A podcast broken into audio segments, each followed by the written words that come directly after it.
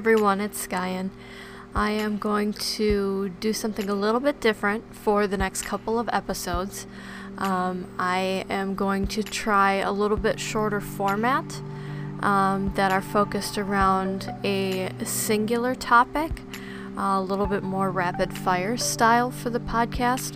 Uh, for those of you that don't have a half an hour or 45 minutes to sit down and listen to an episode, um, so we're going to give these a shot. Let me know what you guys think. My DMs are open um, Discord, Facebook, Twitter, Instagram, uh, YouTube comments, anything, any way you want to get a hold of me. Um, and if you're a traditionalist, email works too. So, the first one in this little series that I wanted to touch on is a statement that I've heard a couple of times in my public safety career. And the statement is that I am not a warrior because I always win, but because I always fight. Um, and it's a concept that I think translates across many uh, different disciplines, many different careers. Um, that's a, a, mental concept that you can have in your everyday life. Um, even if you know you're a student, you are out in the workforce. Maybe you're not in the workforce right now, um, either because of unforeseen circumstances or you're dealing with uh, an illness or an injury. Um, life is full of challenges, and we all can be warriors. Um, a warrior is not just a tough guy with shiny armor and a big sword. Um, warriors can come in a lot of shapes and sizes and different colored packages. Um, you know, look at, at me for instance. I, when I'm out in my day to day life, I'm in civilian clothes. Uh, nobody would think that I do what I do. Um, in fact, I had an interesting situation a couple of weeks ago where I stopped in to pick up some office supplies for the fire department, and um, there was a teenager working behind the counter. And bless his heart, uh, you know, he was trying to do uh, what he was supposed to do, uh, but he had a hard time understanding that me standing in front of him uh, was there to pick up uh, supplies for our fire department because I didn't look the part. Um, so we had a little uh, little educational moment there. Um, that could have been an opportunity for me to be offended. Uh, that could have been an opportunity for me to vent frustration um, to him, but it wasn't his fault. Um, I don't look like what people think of when they think of firefighters. Um, I look like a soccer mom. That's just that's just how it is.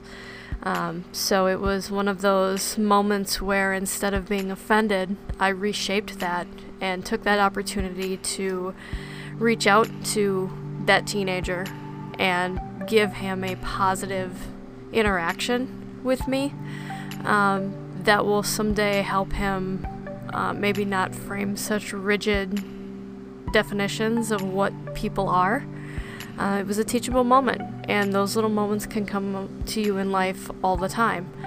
Um, does that sound like a warrior to you? Uh, maybe not in the traditional sense, but I'm going to challenge your framework of what a warrior is. Uh, that was me having a formative moment with a teenager that may or may not impact the way that he treats people for the rest of his life.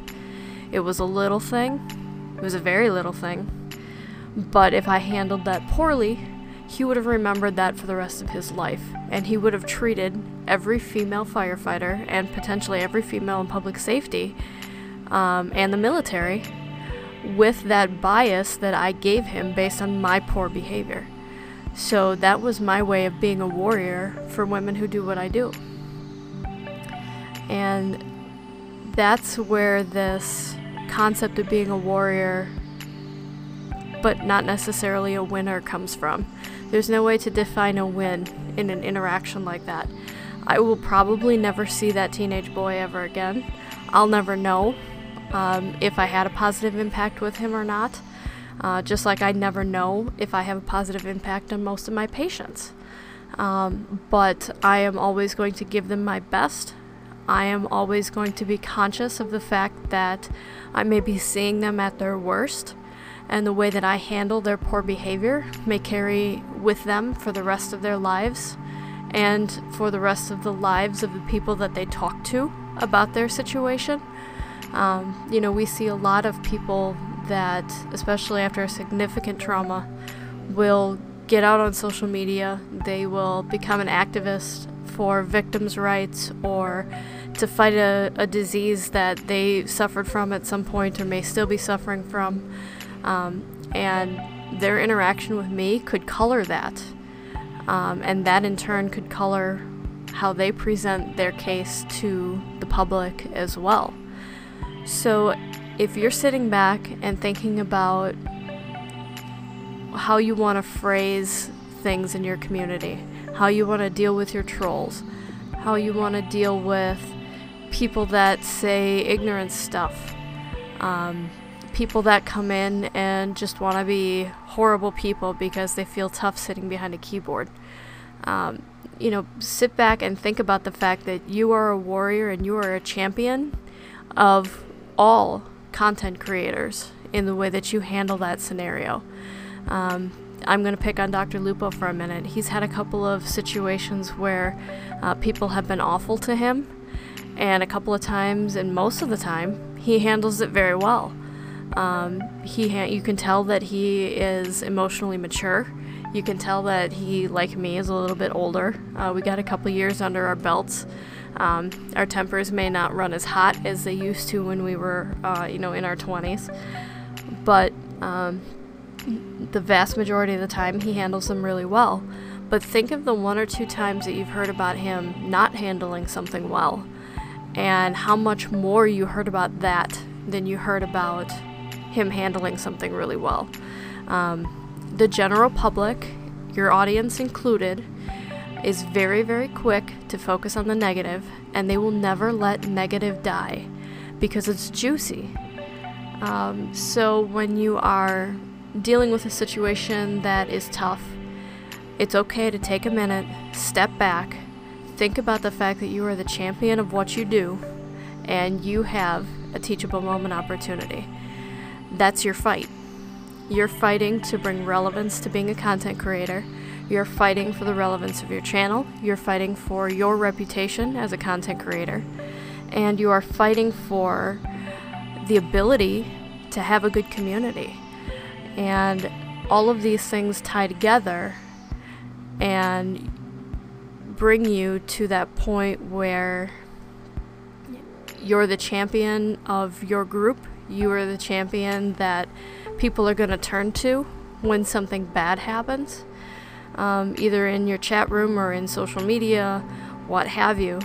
Um, and then you're going to have the people that are going to try and bait you into something that they can put up on YouTube that's completely salacious and awful and all of that fun stuff.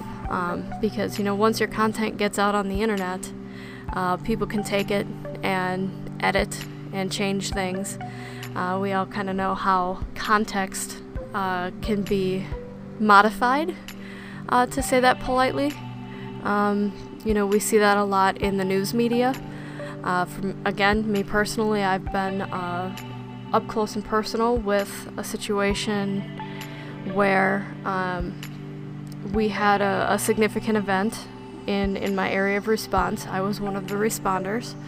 I became a very uh, popular target of a photographer that was positioned uh, two or three blocks away with a very high zoom camera. We had no idea that they were there. Um, we had no idea at first that there were drones in the air videotaping and recording audio of everything that we were doing.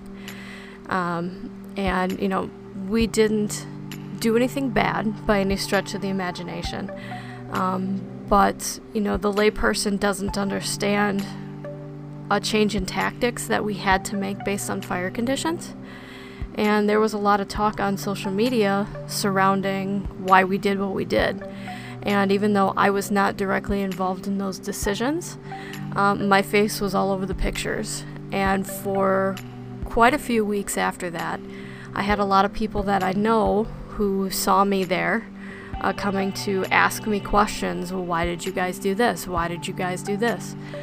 And that was another opportunity for me to be a warrior to not only um, help educate those people um, in the difference between reality and what the media portrays, but also make sure that their trust in us was repaired.